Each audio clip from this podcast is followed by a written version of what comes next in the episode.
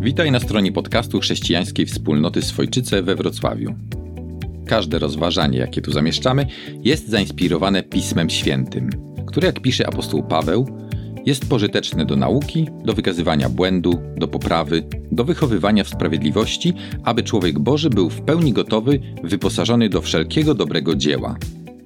Wierzymy, że rozważanie, które za chwilę usłyszysz, wniesie w Twoje życie trwałą, pozytywną zmianę. O co się modlimy? Zapraszamy.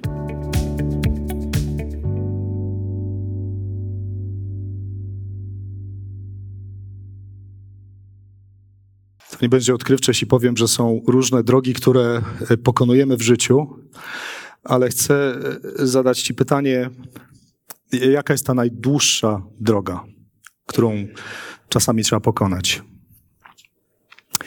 Średnio stawiamy około 2,5 tysiąca kroków rocznie, e, co daje mniej więcej 2,5 miliona kroków za naszego życia, czyli porównywanie około 120 tysięcy kilometrów. Niektórzy stwierdzili, że to jest wystarczająco, żeby okrążyć naszą, naszą Ziemię pięciokrotnie. I czasami mówi się, że e, ktoś przebył w życiu długą drogę. I kiedy to się słyszy, to zwykle mamy na myśli, kiedy my to mówimy, albo kiedy ktoś to mówi o sobie albo o kimś, to, to domyślamy się, że no, ta osoba pewnie doświadczyła wiele w życiu. W różnych miejscach życia była, dzisiaj jest w takim, a nie innym miejscu. Ona naprawdę przeszła długą drogę. Tak naprawdę wszyscy, tak, tak jak tutaj jesteśmy, to przechodzimy przez różne drogi naszego życia. I pewnie są takie, które wspominamy z przyjemnością i chętnie o nich mówimy innym. Ale są też takie drogi, które przebyliśmy, o których chcielibyśmy zapomnieć. I chociaż się czasami bardzo staramy, to nie zawsze się da. Czasami idziemy drogą w życiu, ponieważ ktoś nas prowadził na tą drogę i nawet sobie może nie zdawaliśmy z tego sprawy, albo zdaliśmy sobie sprawę e, i, stwierdziliśmy, ok, jesteśmy na tej drodze, to dalej nią idziemy. Ale tak naprawdę regularnie kroczymy w życiu drogą, na którą sami weszliśmy. Czasami jedną, czasami różnymi drogami, ale jaka jest ta najdłuższa droga w życiu? Pozwól, że zabiorę Cię dzisiaj na bardzo nietypową wycieczkę. To będzie krótka wycieczka do przeszłości. Do ludzi, którzy być może nie są wcale aż tacy inni niż e, Ty i ja. Ludzi, którzy okazuje się szli najwyraźniej bardzo podobną drogą do naszej. Ale od samego początku. Wszystko zaczęło się od złota. Jakieś 2,5 tysiąca lat temu odkryto je u wybrzeży Macedonii i król Macedonii, jak przystało na króla tak szybko, jak mu o tym doniesiono, że w jego okolicy, pod, na terenie jego królestwa znajduje się złoto, powiedział, to jest moje złoto. Otoczył całą tą okolicę, w której znaleziono złoto, garnizonem żołnierzy i wysłał tam niewolników do niewolniczej pracy w tworzących się wtedy kopalniach złota. Wkrótce Filip Macedoński założył tam miasto i zgadnij, jak nazwał to miasto. Jak przystało na króla, nazwał je od swojego imienia. Filipia.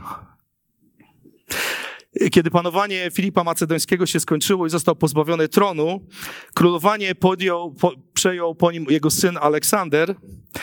Złoto Filipi e, opłacało jego wyprawy wojenne. Aleksander był tym, który podbił cały ówczesny świat.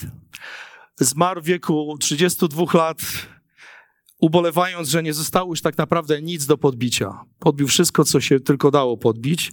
Jego królestwo zostało podzielone i tak się skończyło jego panowanie. Kilkaset lat później kolejny władca, cesarz August, pokonał armię Kasjusza i Brutusa w bitwie pod Filipią. I historycy są zgodni, że to ta bitwa jest przypuszczalnie początkiem, datuje początek powstania Cesarstwa Rzymskiego i Filipia jako miasto odgrywa w tym cesarstwie istotną rolę. Cesarz August e, nazwał, nazwał to, to miasto e, również od swojego imienia, kolonia Augusta. Ciekawe, Filipia była takim miastem, który ze, które ze względu na swoje, e, swoją przeszłość historyczną, ze względu na zasoby srebra i złota, które się tam znajdowały i ze względu na specjalne, e, ze względu na strategiczne położenie, cieszyła się wyjątkowymi przywilejami. Czasami się tak mówi, że wszystkie drogi prowadzą do Rzymu, ale w tamtych czasach, o ile to rzeczywiście było prawdą, to nie każdego było stać na to, żeby przemieścić się do Rzymu i tam zamieszkać, ale jeżeli tylko ktoś mógł, to mieszkał w innym znaczącym miejscu i Filipa była jednym z takich znaczących miejsc. To był tak naprawdę taki Rzym w miniaturze. E, obywatele nie musieli podać, płacić podatku gruntowego. Miasto, które było rzymską kolonią, jak przystało na, na rzymską kolonię, oddawało cześć cesarzowi. E, tam panowały rzymskie zwyczaje. Tam dominował rzymski sposób myślenia, tam ludzie myśleli jak Rzymianie, ubierali się jak Rzymianie, świętowali wszystkie święta, które świętowano w Rzymie, mieli kalendarz rzymski. Tak naprawdę to był taki mały, można było powiedzieć, taki mały Rzym ludzie mieli bardzo specyficzną mentalność i ta mentalność polegała na tym, że ich życie można było porównać do wspinania się po drabinie. A to dlatego, że społeczeństwo było bardzo hierarchiczne i społeczeństwo było społeczeństwem honoru. To znaczy, ludzie myśleli kategoriami honoru, które uważano za dobro ograniczone. Innymi słowy, ludzie byli przekonani, że jeżeli ja stracę honor, to ktoś go zyska. Albo odwrotnie, jeżeli ktoś zyska ten honor, to ja go stracę. I robili wszystko, co, w ich, co tylko w ich mocy, żeby nie stracić tego honoru. Honorem było wejście na tej drabinie do góry, a odwrotnością tego honoru, czyli pozbawieniem honoru, było schodzeniem po tej drabinie w dół. Śmietanka to było tak naprawdę, śmietanka społeczna to było 600 e, ludzi, senatorów. E, razem z nimi kilka innych grup społecznych, które wspólnie razem tworzyły zaledwie 2% społeczeństwa rzymskiego. E, później pod tymi senatorami niżej na tej drabinie hierarchii byli obywatele, pod nimi byli ludzie, którzy, którzy nie byli obywatelami, ale byli ludźmi wolnymi, a na samym dole drabiny byli. Co? No właśnie, na samym dole byli 嗯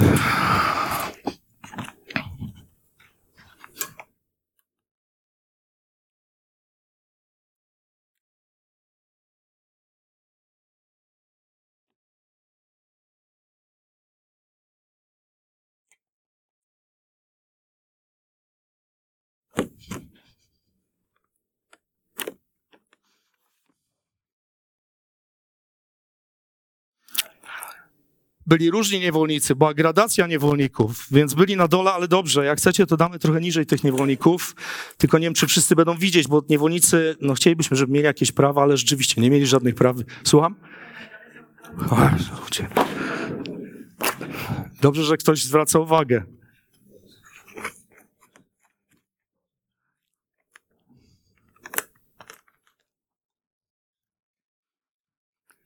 Słucham?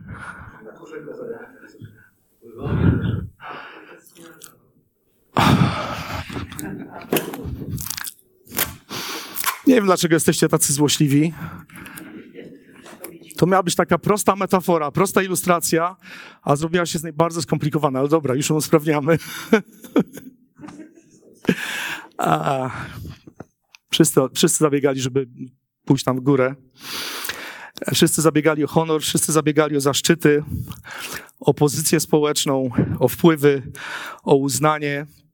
I wiecie, jeżeli były jakiekolwiek słowa, które nie funkcjonowały w umyśle ludzi starożytności, w umyśle ludzi z tamtych czasów, było kilka takich słów, ale jednym z kluczowych słów było słowo pokora.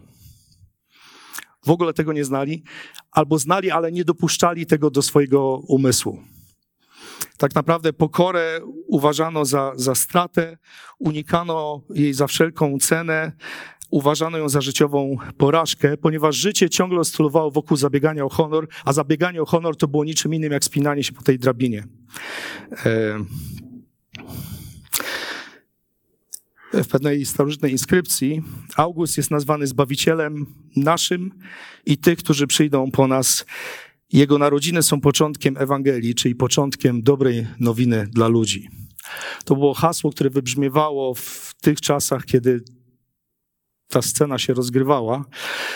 Rzecz tym, że na ile o cesarzu mówiono Zbawiciel, a o tym, co zrobił dla ludzkości, mówiono to dobra nowina, to tak naprawdę przyszedł taki moment, kiedy do miasta Filipia dotarła wieść o prawdziwym Zbawicielu, który wniósł prawdziwą, dobrą nowinę. Paweł, Sylas, Tymoteusz, być może Łukasz, przychodzi taki moment, kiedy niosą do miasta Filipia podczas swojej drugiej podróży misyjnej prawdziwą Ewangelię, pierwszą wierzącą osobą, która, która zawierzyła Chrystusowi, która oddała mu swoje życie, była, jak pamiętacie, Lidia, pierwsza wierząca w Europie. W ślad za nią był też strażnik więzienny i cała jego rodzina staje się wierzącymi. Później były kolejne osoby, osoby Ewodia, syn Tyche, później kolejne, być może nawet dziewczyna, z której Paweł wypędził złego ducha i tak naprawdę powstaje bardzo szybko w tym mieście wspólnota bardzo podobna do tej naszej. Ta wspólnota funkcjonuje przez kilka lat od momentu założenia, ale jak to czasami bywa we wspólnotach chrześcijańskich, albo jak to czasami bywa w kościele chrześcijańskim, e,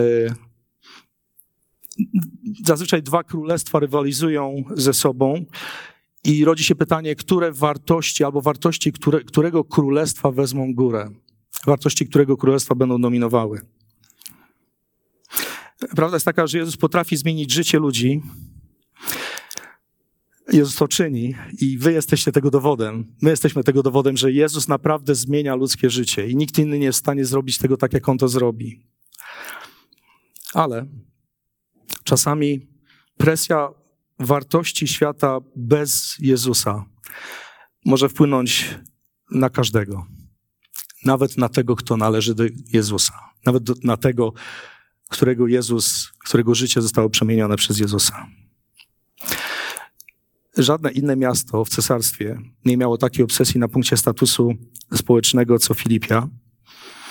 Ale prawda jest taka, że obsesja na punkcie znaczenia może opanować każdego.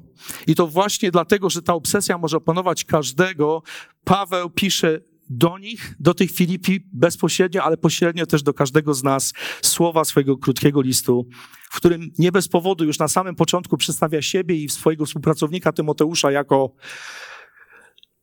słudzy, jako niewolnicy Chrystusa Jezusa. Wcześniej w pierwszym rozdziale swojego listu, w 27 wersecie, Paweł mówi: Postępujcie jak, jak obywatele, albo postępujcie jak przystało na prawdziwie wierzących ludzi, zgodnie z, ze swoim powołaniem. Innymi słowy, tak jak obywatele, celowo używając właśnie takiego, takiego określenia, które dźwięczało w uszach tych, do których pisał, dla których obywatelstwo miało niesamowite znaczenie. Paweł mówi: postępujcie tak jak obywatele innego świata, obywatele innego królestwa. I teraz kieruję do nich słowa w drugim rozdziale swojego listu, pierwsze cztery wersety, pisząc tak. Jeśli więc w Chrystusie jest jakaś zachęta, jakaś pociecha miłości, jakaś wspólnota ducha, jakaś serdeczność i miłosierdzie, pomnóżcie moją radość i bądźcie jednomyślni, związani tą samą miłością, skupieni na wspólnym celu, złączeni jednym zdaniem. Myślcie nie o tym, jak się wybić kosztem innych lub zaspokoić własną próżność, ale raczej w pokorze uważajcie jedni drugich za ważniejszych od siebie. Niech każdy dba nie tylko o to, co jego, lecz i o to, co cudze. Bardzo podoba mi się parafraza, której autorem jest Eugene Peterson, tego samego tekstu. Posłuchaj tej parafrazy. Może ona pomoże nam trochę inaczej usłyszeć te słowa Pawła z listu do Filipian. Jeżeli coś wam w ogóle dało naśladowanie Jezusa, jeżeli Jego miłość uczyniła różnicę w waszym życiu, jeżeli bycie częścią wspólnoty ducha cokolwiek dla was znaczy, jeżeli macie serce i przejmujecie się, to proszę, żyjcie w zgodzie jedni z drugimi. Kochajcie jedni drugich. Trwajcie w prawdzie przyjacielskich relacji. Nie popychajcie do przodu tego, co dla was najważniejsze. Nie posługujcie się cukierkową mową, aby piąć się w górę. Odsuńcie na bok Odsuńcie się na bok, robiąc miejsce innym. Nie bądźcie obsesyjnie zainteresowani tylko swoimi korzyściami.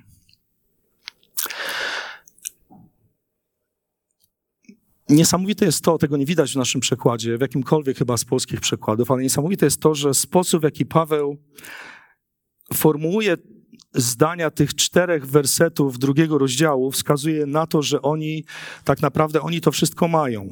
To nie jest jeśli na zasadzie, no być może macie, a może nie, powinniście się sami zastanowić. Ja się też zastanawiam, czy macie, czy nie, ale raczej założenie jest takie, że oni mają to w posiadaniu. Można by zatem czytać ten tekst trochę inaczej. Skoro w Chrystusie jest zachęta, skoro w Chrystusie jest pociecha miłości, skoro jest jakaś wspólnota ducha, skoro jest serdeczność i miłosierdzie, to i dalej Paweł mówi, pomnóżcie moją radość.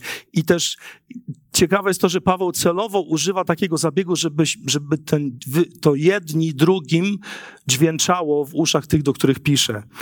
Pomnóżcie moją radość i bądźcie tej samej myśli, związani tą samą miłością, skupieni na tym samym celu, złączeni tym samym zdaniem.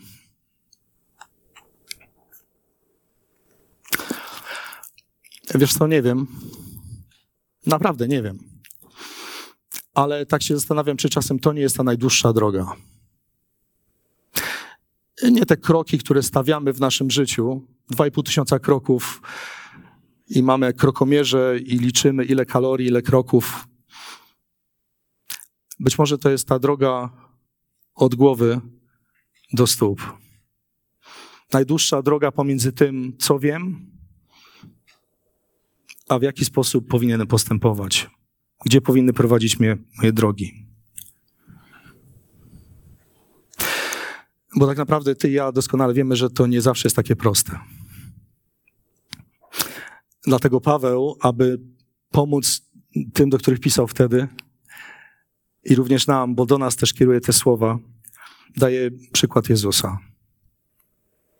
Wiecie, to, to jest pewnie jeden z najstarszych hymnów chrześcijańskich, który który Kościół wczesnochrześcijański znał. Ci teologowie są zgodni, że to był prawdopodobnie hymn, to znaczy Paweł niekoniecznie był autorem tego hymnu, ale, ale znał ten hymn bardzo dobrze i wplótł go w tekst swojego listu do Filipian. Dlatego ten tekst w wielu przekładach jest, jest kursywą pochyłą. Jeden z najwcześniejszych hymnów śpiewany nie tylko na nabożeństwie w Filipi, ale i w innych wspólnotach. A tak myślałem w minionym tygodniu o nich patrząc się na, na, ten, czy myśląc o tym naszym segregatorze z piosenkami, co jakiś czas, jestem tutaj w niedzielę, to myślę sobie, potrzebujemy drugi segregator, bo ten już tak pęcznieje, że się nie mieszczą te piosenki w nim. Nie wiem, ile ich tam mamy, ale mamy sporo. Nasz repertuar jest dosyć bogaty. Kiedy myślę o tych, do których Paweł pisał pierwotnie, to nie mogę nie myśleć, że ich repertuar był, był bardzo skromny, bardzo ubogi. Śpiewali hymny, śpiewali pieśni duchowne, bo do tego Paweł zachęca wierzących w Kolosach i też w innych miejscach. Śpiewali hymny, nie było ich wiele, powtarzali je często. Można się domyśleć, że znali je na pamięć, e, każde słowo. Mogli recytować to bez zająknięcia. Niektórzy dzisiaj są dumni z tego, że śpiewają ze śpiewników, a nie ze ściany. E, Filipianie nie śpiewali ani ze śpiewników, ani ze ściany. Filipianie śpiewali z głowy. Znali to na pamięć. Ale wiesz to, nie jest trudno śpiewać. Trudniej jest żyć w świetle tego, o czym śpiewam. Trudniej jest żyć myśląc o innych i czerpiąc przykładu Jezusa. Jakiś czas temu trafiła mi się, nie pamiętam, książka czy artykuł, której autorem jest Paul Powell. E, artykuł zatytułowany Dlaczego boję się powiedzieć, kim jestem? Paul e, pisze o pięciu stopniach w postępie zaawansowania rozmowy, a co za tym idzie w postępie znajomości i relacji międzyludzkich. Pierwszy, e, pierwszy poziom to jest poziom, który on nazywa pogoda. Mówimy o pogodzie. I w takim przypadku, kiedy gdzieś tam z kimś porozmawiamy i mówimy, no to na razie, to do zobaczenia, znaczy tyle, hej, nie będę się specjalnie spinał i wysilał, żeby się z tobą zobaczyć. Nie zależy mi aż tak bardzo na tym. Pierwszy stopień mówimy o pogodzie, drugi stopień mówimy o faktach. Trzeci, wyrażamy własne poglądy, własne opinie. Czwarty, dzielimy się swoimi uczuciami i Paul mówi, że tak naprawdę statystycznie mniej niż 10% ludzi przechodzi na ten czwarty stopień. Przechodzi do tego czwartego etapu. I wreszcie Paul mówi o tym stopniu najbardziej osobistym i ty, intymnym, opartym na otwartości, na szczerości.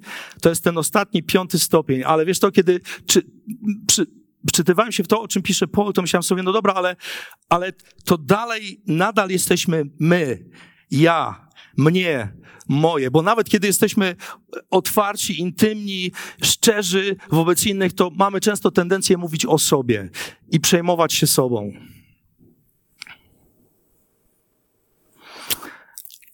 Nie jest takie proste przyjąć się drugą osobą.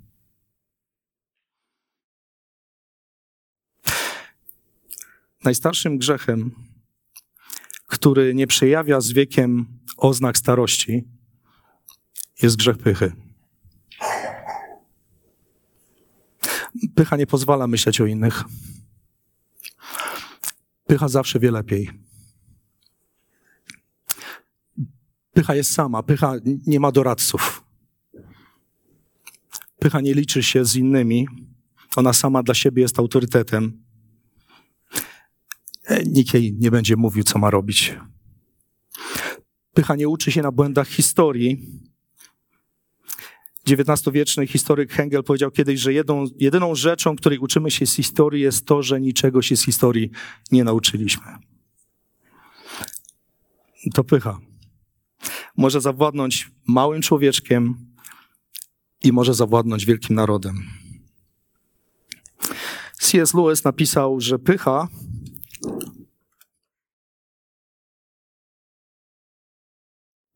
pycha zawsze patrzy na ludzi z góry. E, wiesz to, kiedy się patrzysz na ludzi z góry, to wiesz, co się dzieje? Kiedy się patrzysz na ludzi z góry, e, to nie jesteś w stanie zobaczyć tego, co jest u góry, co jest wyżej, co jest na górze. No bo ty tam jesteś, więc jeżeli ty tam jesteś, to nie możesz patrzeć się wyżej. Siłą rzeczy patrzysz się w dół na innych. Ten sam C.S. Lewis dodaje, pycha jest powodem nędzy w każdej rodzinie i w każdym narodzie od początku ludzkości. To ona była powodem, dla którego Lucyfer i upadli aniołowie zostali odesłani z nieba. To ona była powodem, dla którego Adam i Ewa musieli opuścić ogród Eden. To ona była powodem, dla którego Saul, pierwszy król, stracił królestwo dla którego Nabuchodonozor został wygnany z kraju, dla którego Haman z dworu perskiego. Pycha jest tak naprawdę rakiem duszy, a lekarstwem na pychę jest pokora. W starożytnym świecie, wtedy kiedy Paweł pisał te słowa do pierwszych wierzących w tym pierwszym kościele podobnym do naszego, pokora była tak naprawdę utożsamiana ze służalczością i byciem pokonanym. I to nie była cecha, o którą zabiegano. Rewolucja rozpoczęła się w połowie pierwszego stulecia od nikomu nieznanego nauczyciela z Nazaretu, który przyszedł ze swoim królestwem i z wartościami tego królestwa, które są tak naprawdę zadziwiającą Bożą ekonomią. No bo pomyśl przez chwilę, ekonomia Bożego Królestwa, która polega na tym, że kto, kto traci, to tak naprawdę zyskuje. Kto odda, no, no, no to ten otrzyma, ten zachowa. Kto zwycięży, to będzie przegranym, a kto przegra, okaże się zwycięzcą. To są tak naprawdę zasady Bożego Królestwa, które przeczą naszej logice, które stoją w poprzek globalnej ekonomii, które stawiają nasz świat na głowie, bo też i tak naprawdę Twój świat i mój świat, jeśli to jest świat Boga i świat Chrystusa, to ten nasz świat nie jest z tego świata, bo Boże Królestwo nie jest z tego świata. To właśnie ukrzyżowanie Jezusa przedefiniowało pokorę. Dlatego dzisiaj możemy uczyć się pokory od Chrystusa, a ucząc się tej pokory, możemy razem tworzyć wspólnotę. Tozer, jeden z biblistów, nazwał pokorę klejnotem świętych. Pokora nie jest upokarzaniem się, pokora nie jest niskim poczuciem wartości, Pokora to zaszczytny wybór polegający na rezygnowaniu ze statusu społecznego i wykorzystywaniu wpływu dla dobra innych, zanim pomyślisz o sobie. To wstrzymywanie się od władzy w służbie innych. Pokora nie tylko jest piękna, ale pokora czyni pięknych ludzi jeszcze piękniejszymi.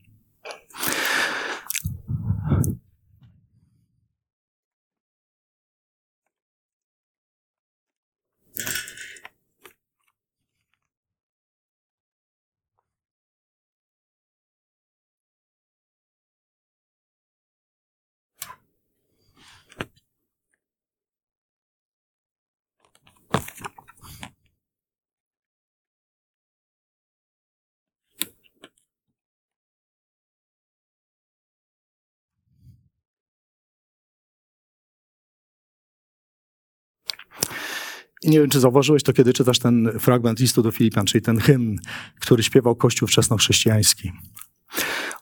Bo ten hymn jest dokładną odwrotnością tego, w jaki sposób ludzie myśleli wczoraj, w jaki sposób ludzie myślą dzisiaj i w jaki sposób ludzie będą nadal myśleli, jeżeli Bóg nie zmieni umysłu, nie odświeży tego umysłu, nie, odnosi tego, nie odnowi tego umysłu. Dokładna odwrotność. Gradacja, schodzenie progresywne, schodzenie w dół.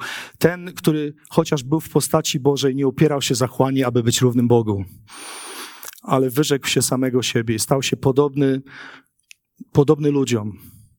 Przyjął postać sługi i był posłuszny Bogu, jak bardzo, jak nisko, trochę niżej, jeszcze niżej, jeszcze niżej. Można niżej, można jeszcze niżej. Aż tam. Był posłuszny Bogu aż do śmierci krzyżowej. Dlatego Bóg wielce go wywyższył i przyjdzie taki dzień, taki dzień, kochani. Już dzisiaj jest ten dzień, kiedy wy, każdy z was, ty ja, klękamy dosłownie albo w przenośnie, klękamy przed nim, mówimy mu, Panie, Ty jesteś godzien, Ty jesteś królem królów, Ty jesteś Panem panów. Ale przyjdzie taki dzień, kiedy każdy język wyzna i każde kolano się przed nim zegnie i uzna, że On jest ponad wszystkim. On jest jedyny, niepowtarzalny, wyjątkowy.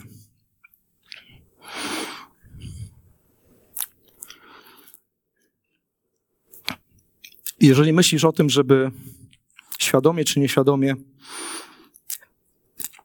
iść w górę po tej drabinie, czy na tej drabinie cenionych przez ciebie rzeczy, czy cenionych wartości, to chciałbym zwrócić swoją uwagę na fakt, że Jezus, Jezus idzie na tej drabinie w przeciwnym kierunku. To znaczy, jeśli chcesz mieć relację z Jezusem, jeśli chcesz mieć więź z Jezusem, jeśli chcesz naprawdę żyć takim życiem, jakie On zamierzył dla ciebie, powinieneś myśleć, żeby iść w tym samym kierunku, w którym On. Bo jeżeli ty będziesz szedł do góry, a On będzie szedł w dół, to możesz się z Nim rozminąć.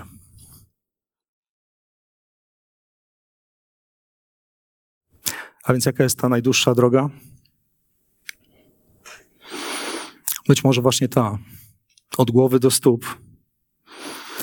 Możemy coś wiedzieć, możemy śpiewać, możemy znać na pamięć. Bogu zależy na tym, żebyśmy nie tyle więcej wiedzieli, ale żebyśmy bardziej żyli. Być może powiesz, no, ale to nie jest takie proste. tak, zgadzam się z Tobą. To nie jest proste. Ale posłuchaj, to jest możliwe. I gdyby nie było możliwe, to Bóg by nas do tego nie zachęcał. Bóg czyni to możliwym. To nie jest możliwe, jeżeli ja się sam z siebie o to staram, zabiegam, ale jeżeli pozwalam Bogu, który zaingerował w moje życie, zmieniać moje życie od środka, to On czyni niemożliwe możliwym. I wiesz co? Ten Bóg ma tak niesamowitą cierpliwość i ogrom swojej łaski wobec ciebie i wobec mnie, że nawet wtedy, kiedy my zawalamy i wydawało się, że już schodzimy w dół, a później stwierdziliśmy, nie, no może lepiej iść trochę parę szczebli w górę, e, gdzieś tam się wybić, gdzieś pokazać się, że mam jakieś znaczenie, że jestem kimś ważnym, mam coś do powiedzenia, to nawet wtedy Pan Bóg cierpliwie czeka i z powrotem przez swojego Ducha Świętego przekierunkowuje nas i mówi, hej, nie, nie tędy droga. Pozwól, że ci przypomnę. Pozwól, że ci pokażę. Zwróć swój wzrok na Jezusa, jak śpiewamy w jednej piosence, na mojego Syna. Przypomnij sobie, o co tak naprawdę chodzi.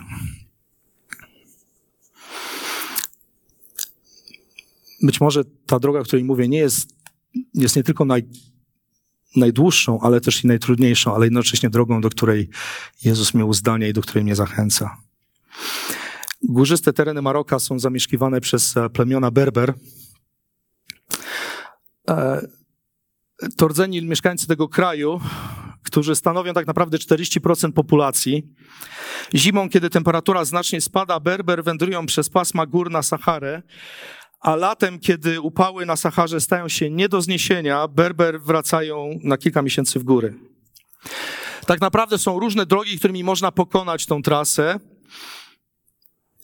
To nie jest łatwa podróż, jednak plemiona Berber wędrują tą trasą, czy tymi trasami z dziada pradziada, od pokoleń, raz w jedną, a raz w drugą stronę. I ci ludzie mają ciekawe powiedzenie, które brzmi tak. Wybierz mądrze swoich towarzyszy podróży, zanim wybierzesz drogę, którą będziesz szedł. ta mądrość odnosi się nie tylko do ich życia. Myślę, że ona może mieć przełożenie na nasze życie. Najdłuższa droga to ta od głowy do stóp, ale najłatwiej jest ją pokonać krocząc z Jezusem, bo to On jest i On chce być towarzyszem Twojej podróży. A więc jeśli chcesz kroczyć z Jezusem, to pamiętaj, że Jego droga wytycza ścieżkę pokory, która ma wartość w Jego królestwie. A więc skoro doświadczyłeś łaski nowego życia, to możesz brać przykład z Jezusa, traktując innych jak ważniejszych od siebie i troszcząc się o ich dobro, tak samo, a, albo może nawet bardziej niż o swoje własne. Panie, dziękujemy Ci za to, że Ty nas nie tylko oczekujesz tego od nas, ale uzdalniasz nas do tego przez swojego szczególnego Syna Jezusa Chrystusa, który stał się naszą ofiarą, ofiarą za nas, który jest naszym Panem i Zbawicielem. Jesteśmy za to wdzięczni. Panie, ucz nas tej wdzięczności. Prosimy Cię. Amen. Gdy w Twoich uszach brzmią jeszcze słowa rozważania, zachęcamy Cię, żebyś w krótkiej modlitwie zwrócił się do Boga, aby utrwalał swoje słowo w Twoim codziennym życiu. A jeśli jesteś zachęcony, aby nawiązać głębszą relację ze Stwórcą, zwróć się do Niego w prostych słowach, zapraszając, aby stał się Twoim Panem i przejął stery Twojego życia. Zapraszamy Cię, abyś nas odwiedził na niedzielnym nabożeństwie, jeśli jesteś z Wrocławia lub okolic. Nasz adres znajdziesz na stronie internetowej www.wroclaw.kwch.org.